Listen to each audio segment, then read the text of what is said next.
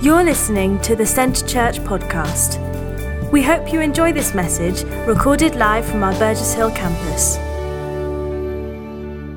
This morning is our final message in our two month series of this question of who is God.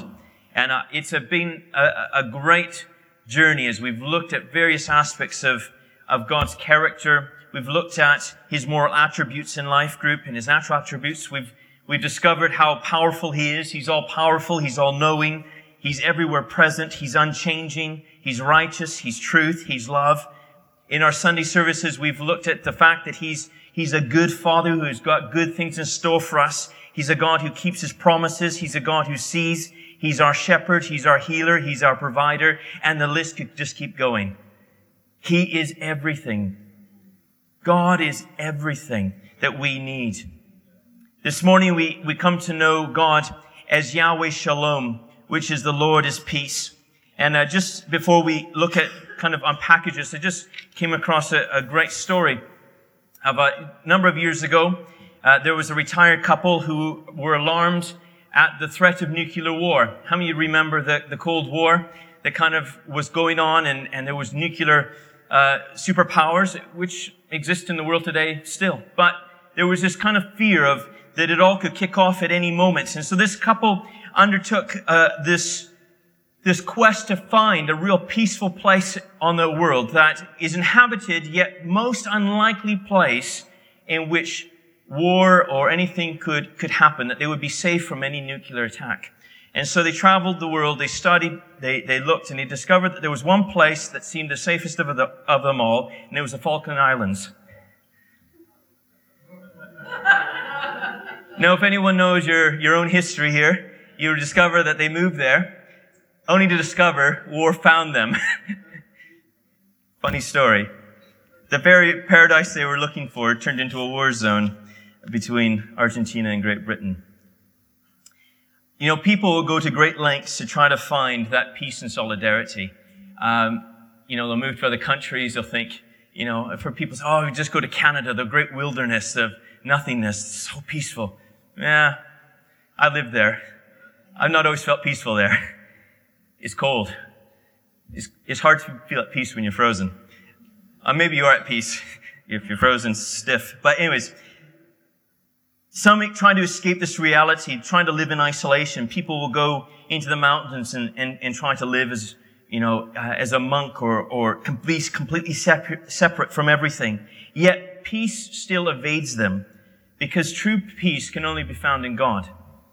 There's this reality that we could try to find peace in the absence of everything else that would, in our kind of human context, would think, well, this isn't what peace is. So if I remove myself from the exterior of conflict and agitation, I will come to a place of peace. But that's not true, is it? You can be by yourself in the middle of nowhere and not be at peace. It, it, it doesn't actually, you know, we, we can't unplug our thoughts. We can't unplug our hearts and, and, and pull away from all of this. When Jesus came to the earth, he was called the Prince of Peace. God is the author of peace. And God has first ascribed this name, Yahweh Shalom, in Judges chapter 6. And here's kind of the context. Israel has turned away from God, which, as you read through the Old Testament, just seems to keep happening. They turn away from God. As a result, Israel's been oppressed by the Midianites. And uh, they become impoverished. The Midianites come in they, with raiding parties and, you know, they grow their crops, the Israelites, and, and everything they have just keeps getting taken away. They, they have nothing. And uh, at one point along this journey of, of oppression, the Israelites begin to cry out to God. They realize, actually, we've sinned. We've turned away from God. And so God responds in His grace and His mercy, and He, He appears to this great guy, Gideon. And he commissions him to, to lead Israel in a, in a response to what the Midianites are doing. And uh, Gideon is one of these unlikely people that God comes to and says, he's a mighty warrior when he himself is a fearful man. And uh, we see the story, he's threshing wheat in a wine press. And if anyone knows this, um, not that I'm a farmer in any fashion, but uh, in order to thresh wheat, uh, you need a breeze, you need wind. Wine press was in a closure, and so the very it was counterproductive to try to separate the chaff from the wheat in a wine press when there's no wind. But the reason he was trying to do it there is so that the Midianites wouldn't see him, right? He was doing it undercover. And so in this place of fear, in this place of, of, um, yeah, feeling under threat, certainly not leading people. He wasn't like the, the most obvious choice. God comes to him and, and God begins to speak to him and begins to, to call him out to this role of leading Israel. And uh, he, even Gideon re- recognized the fact that he's the least of the least in his family and also in Israel. I mean, he is the bottom of the, of the pile. If God was going to choose a likely person, it should not be him. He, he did not think he was the right person for the job. And as a sign, as, as this, as this kind of conversation goes on, there's a fear and doubt in, in Gideon what's, what's being said to him. And as a sign for himself, that this conversation really was happening, he asked that he could prepare a meal or an offering for the angel of the Lord. In essence, he just, I, just to kind of prove that this is an actual real conversation, I, I want to prepare an offering. Would you stay? I'm going to prepare something and, and then let, let's see what happens. And so, this is kind of where we pick up the story, actually. In verse 20 of Judges 6, it says this. The angel said to him, Take the meat and the unleavened bread, place them on this rock, and pour out the broth. And Gideon did so. With the tip of his staff that was in his hand, the angel of the Lord touched the meat and the unleavened bread. Fire flared from the rock, consuming the meat and the bread, and the angel of the Lord disappeared. Then Gideon realized that it was the angel of the Lord. He, expla- he explained, sorry, exclaimed, there we go, Ah, sovereign Lord, I have seen the angel of the Lord face to face. But the Lord said to him, Peace, do not be afraid. You are not going to die. So Gideon builds an altar to the Lord there and called it, The Lord is Peace. To this day it stands in Ophrah of the Abarites. No, sorry, Abiezrites. And we'll stop there. When the penny drops in Gideon's realization that he wasn't just talking to any person, but he was actually interacting with God, he becomes even more afraid. If he wasn't afraid before, he was really afraid now. Because he, he wasn't just entertaining any person. It wasn't just a prophet. It wasn't just, it was actually, this was, this was an encounter with God. And because there was this understanding, because it was God, he was, it was the angel of the Lord, and again, in other passages of scripture, we can understand that this is an interaction he's having with God. He was going to die because God is a holy God and he is unworthy to have this conversation face to face with. Now, God says to him in one word, peace or shalom. Now, in English, this word peace in the dictionary says freedom from disturbance or state of period in which there's no war. In our language, peace, there is kind of a, a limiting term. However, the word shalom goes a little bit deeper than that. It does include those two things, but it goes a bit deeper. It's also a place of finding completeness or wholeness in oneself and having a soundness of who you are. So when God says shalom, there wasn't just a freedom, uh, uh, it wasn't just that now the war is going to stop, but there was a wholeness that he spoke over Gideon. There at that moment, something shifted in Gideon's life. Something changed at that moment. And God says peace, peace. Not like peace, dude, but peace. There was something that shifted in him. It was from the inside out. It was a peace that surpassed understanding that we read about in Philippians 4 7. For Gideon, this was so significant that he builds an altar and calls it the Lord is peace he, he, he makes a monument saying, this is, this is something, something happened in me at this moment. I gotta make an altar. I gotta make something that lasts so people can see that God is God of peace. He is, that's who He is. God is peace. It's that realization even in the past weeks when we say that God is our shepherd, when we see that God is the healer, when we see God is our provider, God is peace. This is a revelation. Uh, Gideon has a revelation deep in his heart that God is peace. This is part of his identity. It's not just something he does. He doesn't, God doesn't bring peace, but God is peace. Okay? It's his character. Everywhere God is, peace comes. This is part of what we see. Now, as we start to look and unpackage, there's three significant ways in which the Lord is peace that affects our lives. Two of these ways affected Gideon's life. And the first one is God is peace between man and God.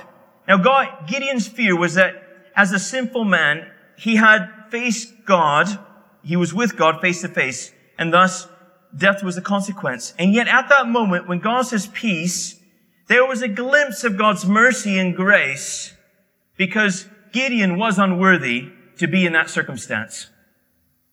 Right? I mean, we see it even uh, in, in, Exodus when they come to Mount Sinai. If, if there was, if there was an interaction, the Israelites, as far as if they went up the mountain, if they, they went past certain barriers, there was death. They couldn't, not anyone could just enter the Holy of Holies, otherwise there would be death. Right? There was a clear understanding in the Israelites that coming into God's presence in this way, because of sin and separation, there was death. And yet in this moment, when God says peace, we see a glimpse of grace in this moment. Before atonement, before Jesus has come, which we'll talk to and we'll mention in just a second, before any of that, we see that God is the same yesterday, today, and forever. God is still merciful and gracious, even in the Old Testament, despite what some people might think. It isn't like hard, rough God in the Old Testament and loving Jesus in the New. You know what? God is the same all throughout.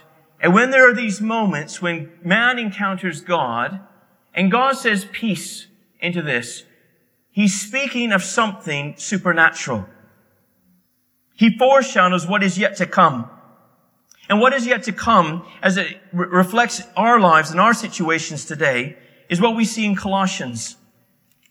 In Colossians chapter 1, verses 19 and 20 says, For God was pleased to have all his fullness dwell in him, and through him to reconcile to himself all things, whether things on earth or things in heaven, to make peace through his blood shed on the cross.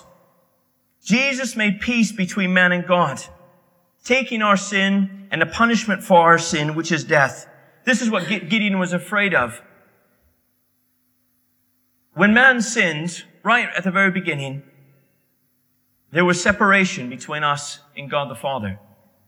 In fact, because of the sin, there was a wrath, there was judgment that needed to come because of the sin. It's the same thing as a, in essence, there's a consequence. If my kids do something terribly wrong, terribly, terribly wrong, there's a consequence for that wrong, right? Well, okay, there is. Because there's, there's a punishment for that.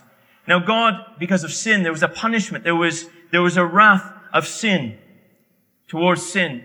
Now Jesus came to reconcile everything, to make peace in this relationship between us and God. And so, we can, because God is peace, when Jesus came, what did he, what was his mission? His mission was to bring peace. Right? Because that's who God is. God is a peacemaker. And so although there was separation, although there was, there was anger or wrath to the sin, God is a God of peace. And so he did everything in his power, which is taking the wrath, taking the judgment upon himself so that peace could be brought because that's who God is. He's peace. And if God is at work, peace is the result. Always. And that happens in our relationship with Him. We can try to kind of earn favor with God. We can try to be nice people. We can give, put money in the offering. We can do all sorts of things, but nothing will make peace with God without God being involved with it. And because God is involved with it, Jesus came and he died and that whole process was reconciling us. And so all that was against us and all that stood uh, in opposition to us, God makes peace. And he reconciles the relationship and there's a wholeness and restoration that comes to this relationship. This is true peace. When God says peace, there's true peace. When God says there's peace in our relationship, there's no longer war in our relationship between us and the Father. There's complete peace. And I don't know about you, but the day that you give your life to Jesus, there comes a rest in your heart. You're not fighting this force that you, you know, you're resisting and resisting. At a point you say, God, I give my life to you. I accept Jesus. Suddenly there is a peace. Wow. It's amazing, isn't it? Only God can speak peace in this way. Because his peace is not just spoken word, but it's, it's doing all the actions to create the peace. God didn't just speak peace over the human race without an action required to make the peace. When Jesus came to the earth, he came to make the peace. You see, the reality is, I can be with God and have no fear. In fact, we're, we're encouraged to come boldly before the throne of, of grace. Why? Because there's a peace in the relationship. I don't know about you, but I, when you live in an environment where there's tension, we don't always come boldly before each other because we know that there's agitation. How many know those environments? They're uncomfortable, right? When you know something's wrong. And again, in the Old Testament, people didn't just rush into the Holy of Holies because they knew something was wrong. I mean, there was a curtain saying that there was something wrong. You do not come past this point. And if you do, you better have atoned for your own sin, high priest. Otherwise, you'll be dead on the other side of this curtain. The curtain symbolized something was wrong. Yet when God comes, there was, there was a peace brought so that he says, actually, th- there's such a peace. You can come, you can just come to me because there's nothing here anymore. There's nothing more beautiful than a restored relationship where you can come and you can come boldly before one another because peace has been brought. It's a beautiful thing, isn't it? And how much more in our relationship with God when we can come boldly before Him because He's brought the peace. Can I tell you what? The closer I get to Him, the more peace I receive. The closer you get to God, the more you press into Him, the more peace you receive in your heart. It's a, it's a fact. You see, it's the very opposite. The Old Testament, the very, the closer they got to God and His presence, the more fear they had. Right? Is that not true? In the New Testament, in the New Covenant, the closer we come to God, the more peace we have. Because God says peace. I'm peace. I've made peace. And so I, if I draw near to Him, if I press into Him, actually I will receive more and more peace because he brings that peace. He's removed the hostility. He's removed the wrath. In him I find the peace from the depths, in the depths of who I am. And so the Lord is peace in our relationship with us to him, but he's also, he's the, the Lord of peace in our hearts and our minds despite our circumstances. And going back again, Gideon's situation, the Midianites were still there, weren't they? Nothing physically had changed in that situation yet. Yet God says peace. And so there was a restoration in the re- relationship, but there was also a peace in the circumstance that they were facing. The circumstances hadn't changed, yet God speaks this peace over Gideon, the shalom. And I believe Gideon received a peace that was unexplainable at that moment. Again, I believe it was so impacting to him that he felt he needed to make a memorial at that moment of the peace that he had. The Midianites were still camped around him. There was all this stuff still going on, and yet he woke up in the morning and there was this peace there. How is it? How is it that our life, we come to Jesus one day, and yet our life, it isn't that life suddenly changes and everything becomes yippee skippy. That's a word that you can use anytime you want. Yippee skippy happy clappy, whatever you want to say. It isn't that suddenly life all becomes grand. At the point we give our life, yet there's something happens deep inside of us that starts to change everything. We wake up in the morning and when Jesus is in charge and when we press into Him, there's a peace that surpasses all understanding. And although on the surface nothing has changed in our life, something has changed in us. Why? Because God says peace, shalom, wholeness, contentment, soundness in all that you are. This is what I'm bringing to the table in your life. Peace is what I'm bringing.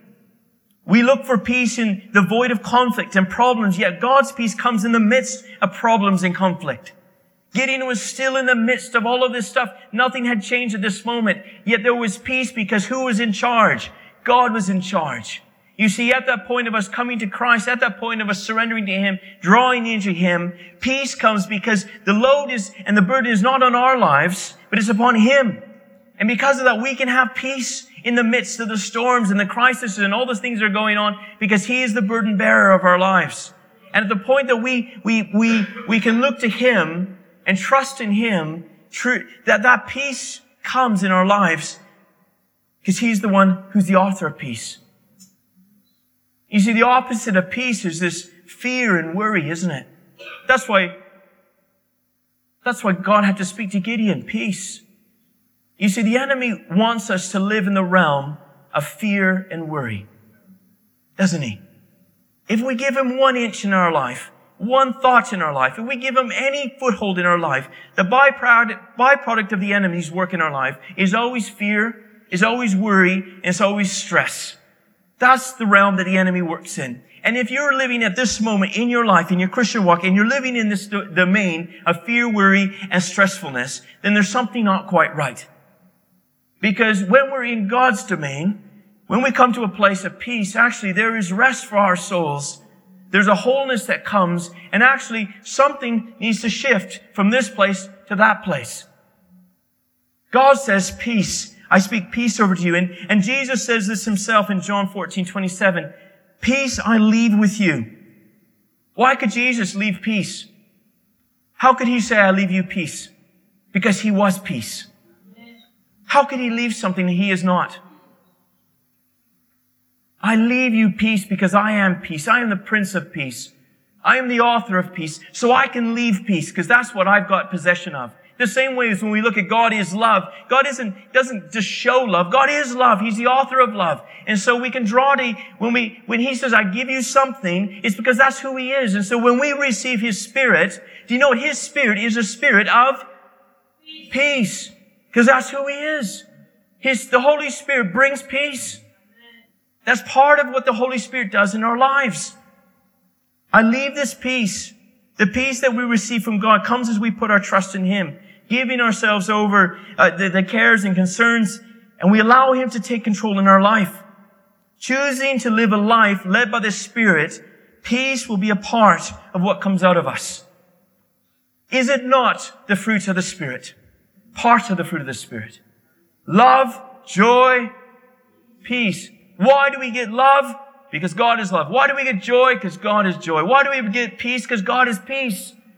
And so if His Spirit is in me and I'm being led by the Spirit, and every time I want to lean to my own understanding and move in that realm of my old flesh, peace is there when the Spirit says, but I just want you to trust me, Tyler, on this. And if I lean into the Spirit and not into my flesh, actually, you know what happens? Peace comes out of my life because His Spirit brings peace. In every situation, in every circumstances, your peace is not dependent upon your life sorting out. It is not. Now God says peace comes before life sorts itself out. Right? We're waiting for it to happen. Once I get retired, then peace will come. No, I'm sorry. It doesn't work that way, does it? Any retired people could attest to that? Peace doesn't just automatically happen when you quit, quit your job. It doesn't happen. In fact, peace comes always before the victory. It does. Peace comes, that's, that's the sign that you're on God's side on this one. Your life situations, your family circumstances, your job, anything else can still be all upside down. Yet the sign that you are entrusted to God is when peace is reigning in your heart at that moment. You can then be assured the victory will come on the other, on the other things.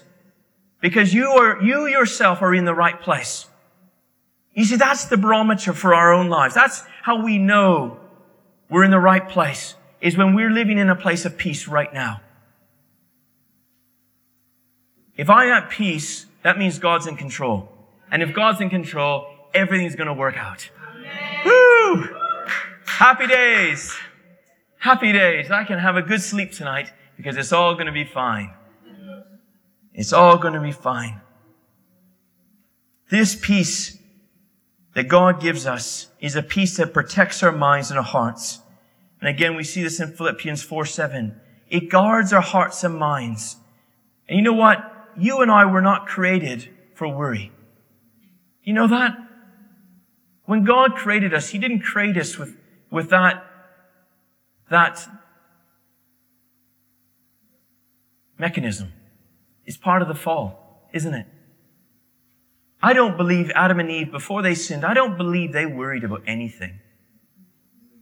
I believe they walked in the garden. I believe they did what God had called them to do. And I believe there was just a, such a sense of peace because God was in control. God was God. They were them. They, they, they, they, they were doing what they needed to do. But at the point that sin entered the, the human race, conflict and wrath and consequences and all those things started to come into play. And fear was a byproduct of that. Yet God has come to restore all things.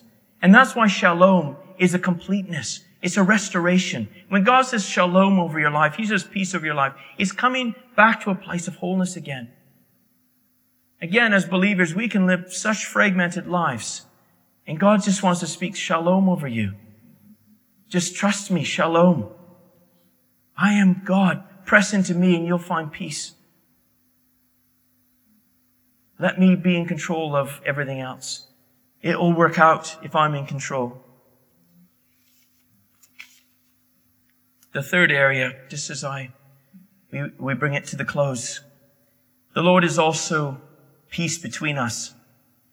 Do You know, and again, this is the third area is not necessarily an area that Gideon experienced at this moment, but you know, before Christ came to this earth, there was a, there was separation between us, between Jew and Gentile, between man and female, between slave and free. There was, there was separation. Yet, when Christ came, he spoke shalom over everyone. That actually there was no longer, from the Tower of Babel, there was separation, wasn't there?